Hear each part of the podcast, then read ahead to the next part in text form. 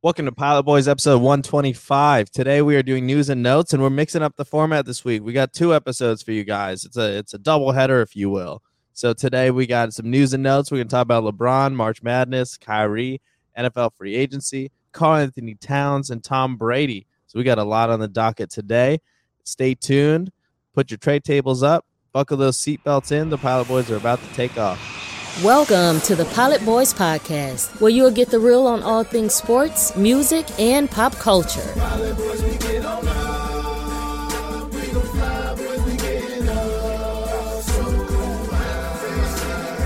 And here are your hosts, Vishwant and Partha. V, what's up, bro? What's going on, man? How you feeling today? Good. Sitting here in uh, warm Austin, Texas. South by Southwest, and uh, you know, one day maybe the uh, Pilot Boys live podcast will be held by South by. Maybe they get the content schedule right. If if they get it together, South by Southwest is a rapidly changing uh, product. How's the experience been so far out there? It's cool, man. Like you know, I've never really been the biggest fan of Austin, Texas. It's cool. Um, but especially during these like big conferences and conventions it's it gets pretty crazy. I like coming out to lake austin when there isn't a festival or a whole bunch going on but this weekend it's like a double double dose. They've got south by southwest and the ncaa tournament which we'll be talking about in a minute is starting here. So uh, on thursday so they've got some games going on. It's it's hectic out here but it's fun. Speaking of the ncaa tournament man, I'm I'm pretty excited to fill out a bracket this year. You can do one. I think I'll do one. I keep I know less and less about college basketball as each year passes. Uh, quite frankly, the quality of the product in college basketball just seems to continue to decline. that's, that's honestly how I feel too, and it's crazy because you know you have this great talent in the NBA, and then you watch in college, and it's like, yo, can you make a shot? Please? Like, can you put the ball in the basket from the shortened three point line? And then they come to the NBA and they're sick. And you're just like, where, where was this last year? Yeah, it's crazy. It's crazy, but it's also the systems, um, lack of continuity. And I just think they need to do make some changes to the college game, maybe um, abandon the zone defense as well, make some rule changes um, that can make the game a little bit more exciting uh, reduce the shot clock some more. Again, 35 seconds is a lot of time, or 30, so whatever it is now, uh, to shoot a basketball, right? It's like yeah. Well, and here's here's the thing with the zone too, right? With how many there's this whole narrative about all the kids want to be Steph Curry, so they all practice their three point shots. I don't see it. If you yeah. can shoot a three, what is that zone going to do against you? Yeah, yeah. I mean, there are a lot of changes, but one thing, you know, to change the narrative here a little bit, one thing I will say is that March Madness is probably the most exciting American sports event that we have, simply because of its unpredictability and and it's it's fun every year if you actually tune in. You know, Thursday the games start, you see the upsets, and just the energy of ha- having like this single elimination tournament is just exciting, especially when you contrast that with the NBA. Some of these seven game series drag quite a bit. So this whole idea of the the best team can be on a bad day and lose. You know, it's very yeah. rare that the top team or the team that's predicted to win the tournament ever actually wins it. So that's what makes it exciting. March Madness is literally March Madness, and you know, to despite the issues that college basketball has, um, this is definitely an enjoyable period for sports fans and sports culture. Oh yeah, and you know what? What else is exciting about March Madness this year is that Ohio State is going to be in the mix. Yeah, they're going to be in the mix. It's uh, we're we're going to see which Ohio State team shows up. Talent wise, we're there. You know, we, it's Jekyll and Hyde. There are a period of time that Ohio State looked like the best team in the Big Ten. Um, and one of the top teams in the country. And then there are times that they look like Northwestern. Yeah. and you know, we have EJ Liddell who's having another phenomenal season, Wooden Award finalist. You know, we've got the young freshman from from LeBron's high school. uh, St. Vincent St. Mary's. We'll see if he comes back for another year. But it all comes down to which Ohio State team shows up in the tournament. Uh, last year was very disappointing um, and very disappointing exit. Uh, we had a high seed and exited in the first round pretty embarrassingly. Um, and it was it was embarrassing. Um, we'll see. Maybe this year, coming in as a sixth seed, um, teams teams will uh, teams will not show up with their A game against us, and we can get through a couple. You know, th- this tournament really is about the momentum that you have um, g- going in. If you can get a win in the first first game and build on that momentum, you could you can make a run, and any team can make a run. And hopefully for for Buckeye fans, it's been a while uh, since we've seen uh, a team make a run like that. Um, it will be great to see it. Yeah, absolutely. You know, just to keep it in the basketball spectrum, we've seen some basketball excellence in the NBA over the last week or so. Um, I want to shout out our boy LeBron for his 250 pieces he put up essentially back to back. That was nuts. Like to do that, he's in year 19. He's now, I, I don't know as of today, but I know a couple days ago he was the scoring leader in the NBA. I mean, what what else can this guy do to prove how great he is? Like he at nine in year 19 to be able to put these types of games up, to be able to average, I think it's 29 points per game. That's just ridiculous. Yeah. It's, it's, it, the guy shows up on the court every night and does it consistently. You know, the criticisms are, are always lobbed at LeBron are that he tries to play the GM, he's too involved in personnel decisions. But that's not on him. He, as a player and as a personality, you know that he wants to have say so and control. It's up to the organization to make sure that they structure a team around him. Obviously, take his input, but you can't you can't let one voice in any organization dictate all of your decisions. That's a recipe for failure. And I put the onus on the ownership and and the management team more than the player in this scenario. LeBron, he's he's taken a lot of flack, but if you look at when he's had organizational stability, mainly in Miami, you know, he is willing, you know, whatever his gripes might be, he's willing to let the coach do the coaching, let the GM do the GMing. Um, but it's it's when that trust isn't built. Um, and quite frankly, the Lakers organization hasn't exhibited a lot in this last year since they won the championship, two years to uh, since they won the championship uh, to do much. Here. Yeah, yeah, true that. You true know, that. The, the one thing that if, if it is true, we hear there's always rumors. If it is true, too, that he pushed for Westbrook over DeMar DeRozan, well, that was his voice. There's a general manager. He's not the last I checked, it doesn't say GM next to his name. It says player, right? I love this critique too because it's so it's so evident in a lot of life that people want to be like, oh, I got this pressure. Like this person's not, you know, doing their job well. And it's like, dude, you sit in the seat. You know, yeah. you're accountable. You can't point fingers. It's on you. If shit goes wrong, it's on you. You can't point it at Rich Paul and say, oh, Rich Paul leveraged me. Rich Paul didn't do shit. Rich Paul did what he could, and you made the call. Yep. Everyone's got a job to do, and it seems like Rich and LeBron do a good job for their clients. Yeah, hundred percent. The teams teams make mistakes and let them leverage them. You know, hundred percent. And on the flip, we saw these 50 point games. We saw a few other players put up some impressive performances. I want to shout out Darius Garland. I think he put up 42 or something nice. And uh, then we had Karl-Anthony Towns out of nowhere drop 60. I believe that was last night. I I was just blown away by Karl-Anthony Towns dropping 60. I just didn't think that he had it in him. And I remember earlier in his career, the criticism was that this dude just didn't take the workouts that seriously. I think that came from Jimmy Butler being there and kind of the difference in their personalities. But uh, man, like this guy wants it, and it's very, very clear he wants it, and it's it's it's neat, man. What do you think about KAT?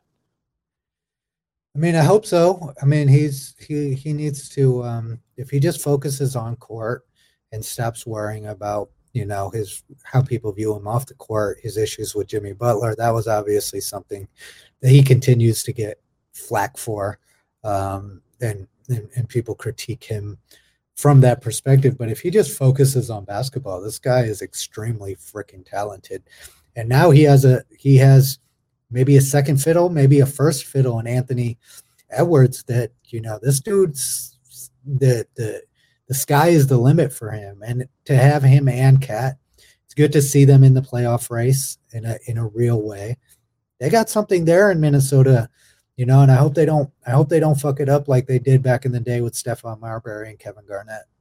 Yeah, yeah, for real. Um, you know, amongst the other players that have been balling out, we saw Kyrie drop a 50 point game last week. That was one of the most efficient 50 point performances ever he barely missed a shot. His total scoring percentage was something like 102%. It was nuts. He was it was just a ridiculous level of efficiency. And I think what we're seeing, you know, since then, um, there was a, a Nets game that was at home because that was an away game because Kyrie can't play the home games right now because the vaccine mandate in New York for employers. So he went and sat courtside at the game, underscoring some of the hilarious, um, you know, hypocrisy of the way we structure laws. Essentially, the dude can sit on the court, but if he plays, it's not allowed. And if he's on the visiting team and he plays, it is allowed in that same arena that he's watching the game. And I thought it was really funny to see that. And KD actually got the worst of it on media because he he was essentially voicing that this didn't make any sense from a rule standpoint. Either dude should be allowed or he should not be allowed in the arena, right? Like I think that that is kind of how you would think about an illness and spreading it. And you know, the mayor of um is it the Brooklyn mayor, I guess, or the New York mayor? New York mayor. Yeah, he got called out, and he essentially voiced, "Well, Kyrie could play if he took his vaccine shot." Kind of going back to the original thing, and I think it's an interesting it's an interesting situation because Kyrie, you know, kind of I don't know if it's exactly, you know, by his own doing, but it's also part of his profile as an athlete and the kind of guy he is. He's a pretty high profile, you know, not taking the vax guy. And so he's there in New York. And I, I do think the criticism is relatively fair that there's a statement that people want to make when somebody who has a high profile doesn't follow your rules, whether it's logical or not logical. And, you know, we can go all day about whether Kyrie should take a shot or not take a shot, but I think we can all agree that if you're allowed in the arena and able to sit courtside, it doesn't make sense you can't play. Yeah, I mean, this this mayor in New York, um, I know people who have advocated for him and are connected to him. Um, but he's first of all, this isn't something that's that serious. Um, and like you said, the rule needs to be New York is very serious about the about this illness, um, and no player who plays a game in New York uh, can play without being vaccinated. The risk is the exact same, um, because players who typically come into town, they could have the illness. They're going to stay in a hotel in New York. They can spread the virus as well. So the policies don't make sense here. Uh, and with that said, it's almost you know whatever issues that that you might take up with Kyrie um, get pushed to the side when you see basically the ineptitude of our governments and our, our city officials here in how they're handling it. So he can be on the sideline, but you find him for going in the locker room like like where does where do these policies even come from? And who thinks of them? And how are they executed? And why is there never just basic common sense being used? Common sense says okay either he can play or he can't play. If he can't play then the rule for visitors who are coming into new york is also that they can't play. It's simple. Make it across the board. But you know that's too much to ask for from people obviously Hundred percent. There's a complexity that it would violate interstate commerce laws because these are employees of a different state, and so that's why the rule legally can't be extended. But I think it goes to goes to point out that if you can be there on the frickin' court right next to the players, and they have seats next to the bench, okay. If you're unvaxxed next to the bench, no mask rules, you can sit literally in that fan seat, you have the same risk of spreading that to the team Yeah. as Kyrie. Like what what's different here? You know what I mean? Yeah. And that I that you know it's it's pretty nuts. So I think this is an interesting time because I think that there's a lot of doubling down that we're about to see in either one side or the other because the entirety of this whole COVID narrative is just not in the public eye as much anymore. So the the polarization of it is starting to fade, and everybody's shifted their polarization to Russia. Yeah, exactly. And you know, one last thing that I'll say about Kyrie is, um, I really thoroughly enjoyed how he uh, snatched James Harden's soul um, in that game against the Sixers. Just you know, if you ever to question whether this guy loves basketball and whether he's a competitor, he was picking him up full court. He clearly took some of the comments that Harden um, was making behind the scenes or we perceived he was making behind the scenes personally. And you could tell in that game, he didn't say much. He's never criticized Harden publicly, but he got on the court and just whooped that dude's ass. Yeah. But and surprisingly, it was on the defensive end too. Um, James Harden went three for 17 in the game, and they lost by 30 points um, to the Nets. It's just it's it's the narrative again about James Harden that just keeps coming up. Um, why doesn't he show up in big games? And when you're getting paid 40, 50 million dollars a year, you know, you gotta show up. And if Yeah. you don't, you gotta show up. And to Kyrie's credit, he showed up and shut shit down.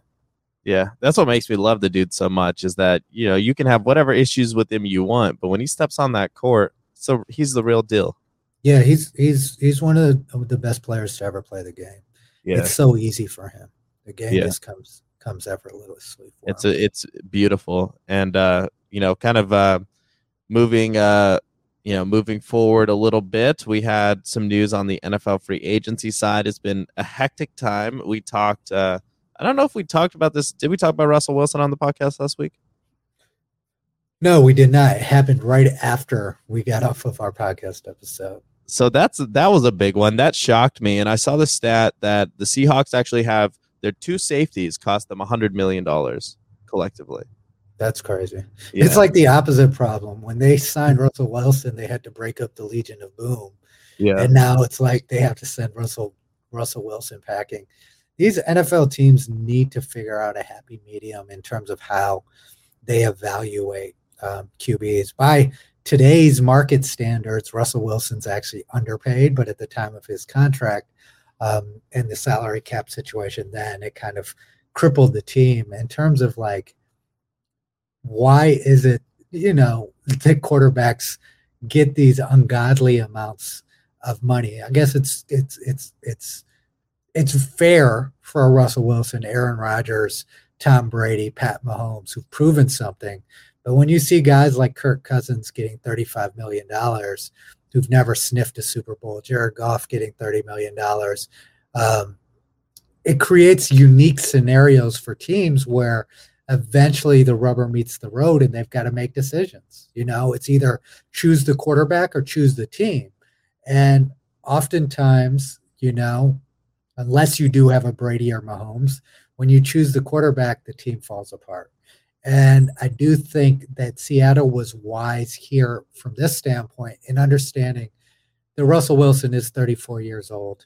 Um, he, the Seahawks, when they look at their roster and their team, they need to rebuild. They also released Bobby Wagner, their their star um, linebacker in this scenario, and I thought it was it was wise. It's like knowing when to make that transition is the difference between sustaining excellence and losing it. And I think, you know, what their plans are for um, for the quarterback position, I don't know. But what I do know is they got a really good uh, good deal for a 34 year old quarterback who won them a Super Bowl.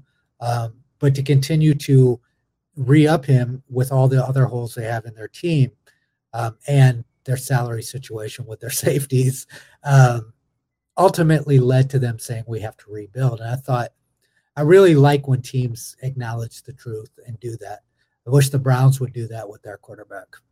yeah yeah absolutely Wouldn't that be nice? you know, if you're the Seahawks too, if you got Drew Drew Lock at at QB, um, you will need those those defensive players probably a, a, lot more than they're used to. So it makes sense to pay that extra salary on that side. Yeah, we'll see what what they do with the quarterback situation, but there are a lot of interesting QB situations. And then the other thing that happened, um, obviously, is that Deshaun Watson, uh, criminal charges were dismissed. So now you have this quarterback on the market and it it creates an interesting scenario and conversation as well coming off literally that decision came right after the nfl suspended um, the wide receiver calvin ridley for one year for betting $1500 um, it's very interesting criminal cases. Always the burden of proof in criminal cases is pretty high. Um, and prosecutors definitely choose and grand juries choose on whether or not um, they feel like somebody can, can be convicted of a crime. Now, that is different than saying we don't think that he committed any crimes uh, here. And that's where the civil case comes in. I have my qualms about just the whole legal system here. Um, but, you know, it is something that's important. This isn't just one person. You know, basically, they're saying that 23 people colluded together and decided to create a case against Deshaun Watson that's completely fraudulent. Either that that either that's the case or everything was consensual, you know, between t- him and 23 women, or the third situation is is that something happened here, poor behavior, but it can't be convicted. What does the NFL do to punish that behavior? You know, yeah, I think that's that's the truth of the matter, right? Is like when you have this many people coming out saying this guy, you know, sexually assaulted or or you know crossed lines in terms of what's okay and what's not. I it's one of those situations where you know, I mean like if I really work to put myself in someone else's shoes, you got this, you know, 20 something kid making a ton of money coming out feeling like the, the shit and I'm sure in college it was very different, you know, getting with girls than in the real world. And he yeah. has this, you know, weird massage fetish. I could, you know, I, I could see somebody thinking that they have the privilege to do this being a, you know, star. But it's like, you know, we never want to comment on whether someone did or didn't do something without knowing the facts.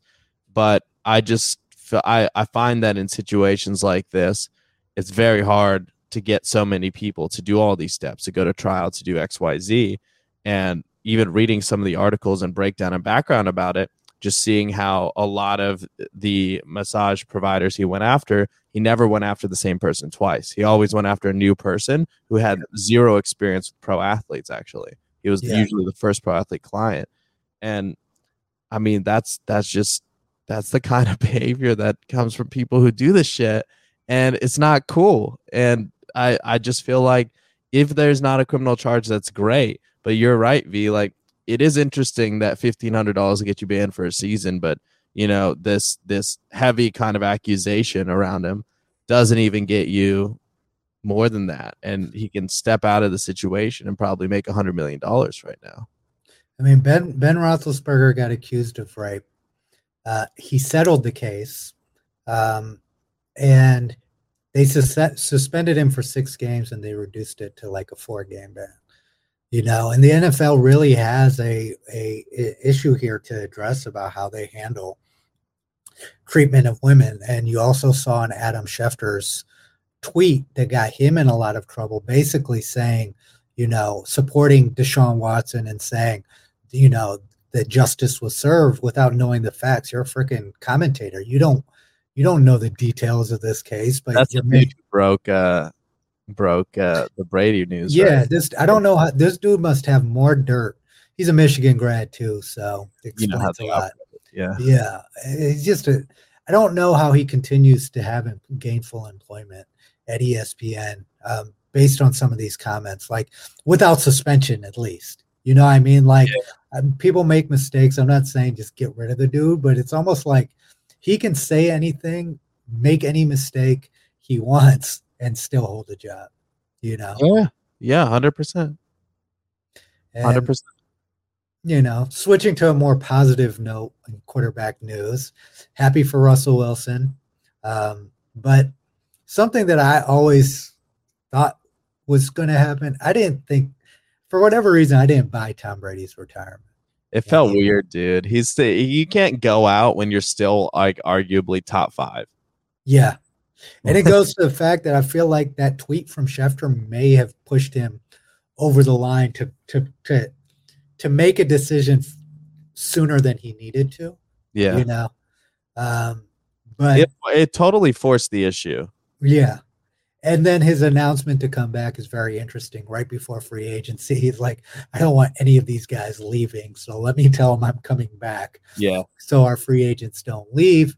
Um, but it, it, seemed like the writing was on the wall. He saw LeBron put up 50, 50 points. Then he went to man, to to watch a Man U match. Cristiano Ronaldo actually asked him, "So are you really done?" When they were talking beforehand, he goes and gets a hat trick. Tom Brady makes an announcement that he's coming back the next day. Yes, he's, this guy just has. That's what makes him so great. Is he has a real competitive desire, um, you know that that brings him back. And he said one, in this interview clip I saw, he said one of his, you know, biggest biggest concerns about um, wanting to wanting to go into retirement was sitting there looking at the TV and being like, "Damn, these guys suck. I'm way better than this."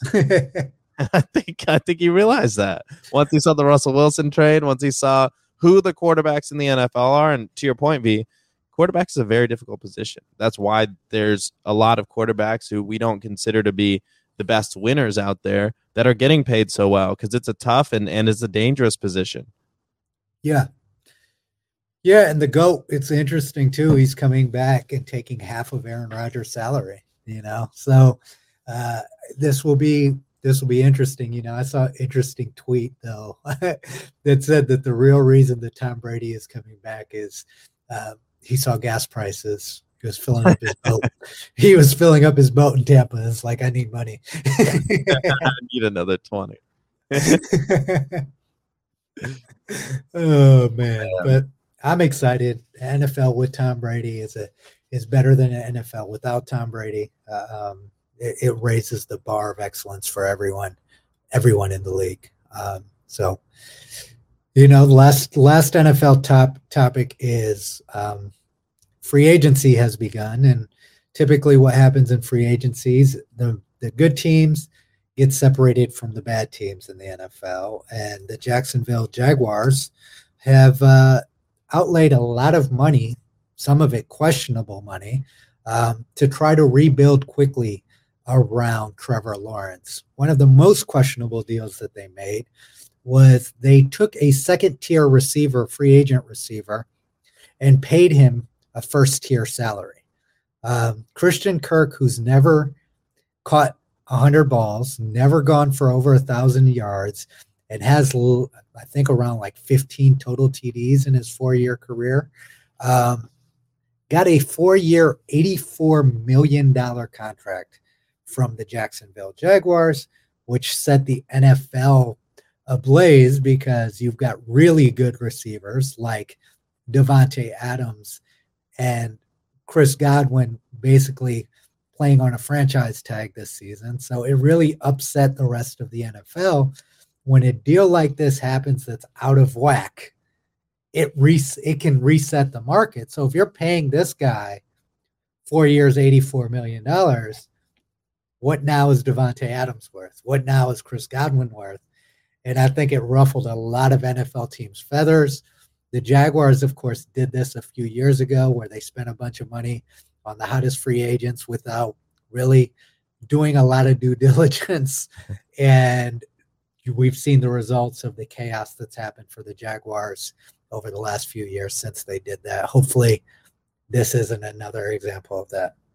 Absolutely, bro. Absolutely. And it's like, it's it's just going to be an interesting year. This is also a nice moment because it's what we talked about last week that we think that players should get paid more in the NFL. So this uh, this could be an interesting piece of ammo for the agents as they negotiate for the receivers. It's going to change the dynamic of what players get paid, especially at skill positions in the NFL. It's going to change the perception of their worth. And we will likely see that very soon. We'll likely see the player salaries on average um, take a larger portion, especially when they go to renegotiate. Yeah, it just it's fascinating to me too because with the number of quality receivers coming into the NFL, like it's the best group of receivers overall we've seen in a long time. You would think that would adjust the market downward, right? Like Jacksonville could have found a Christian Kirk in the draft, for example, you know, but instead they decide to drop 84 million on a guy who, you know, I don't know, maybe he'll he'll pay off and they see something no no one else has, but he's a slot receiver. He's never been a number one receiver. You know, he's always played with DeAndre Hopkins, which makes it a lot easier for every other receiver um, to play. So it's just like, what are they basing this off of? I don't know. You know? Yeah, hundred percent. And we'll see how it pans out. Maybe he turns out to be the next uh, Cooper Kupp, and uh, maybe he doesn't. Yeah, we shall see. he look. Oh, he's built like Cooper Kupp. Maybe that's what they why they they did it. Yeah, I mean Same it's a, a brown frame. dude owner. Yeah, you know what they say brown dudes just can't, can't see the difference between all these white people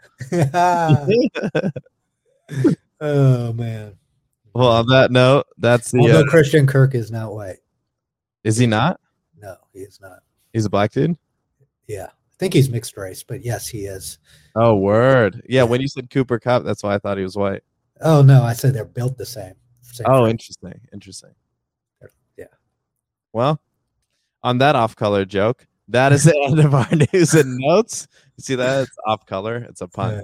Um, that's the end of our news and notes. Uh, we have another episode coming up with a deep dive that's that's bound to be fun.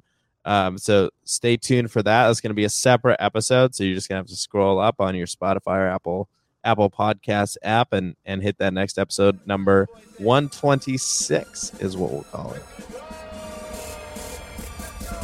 boys, we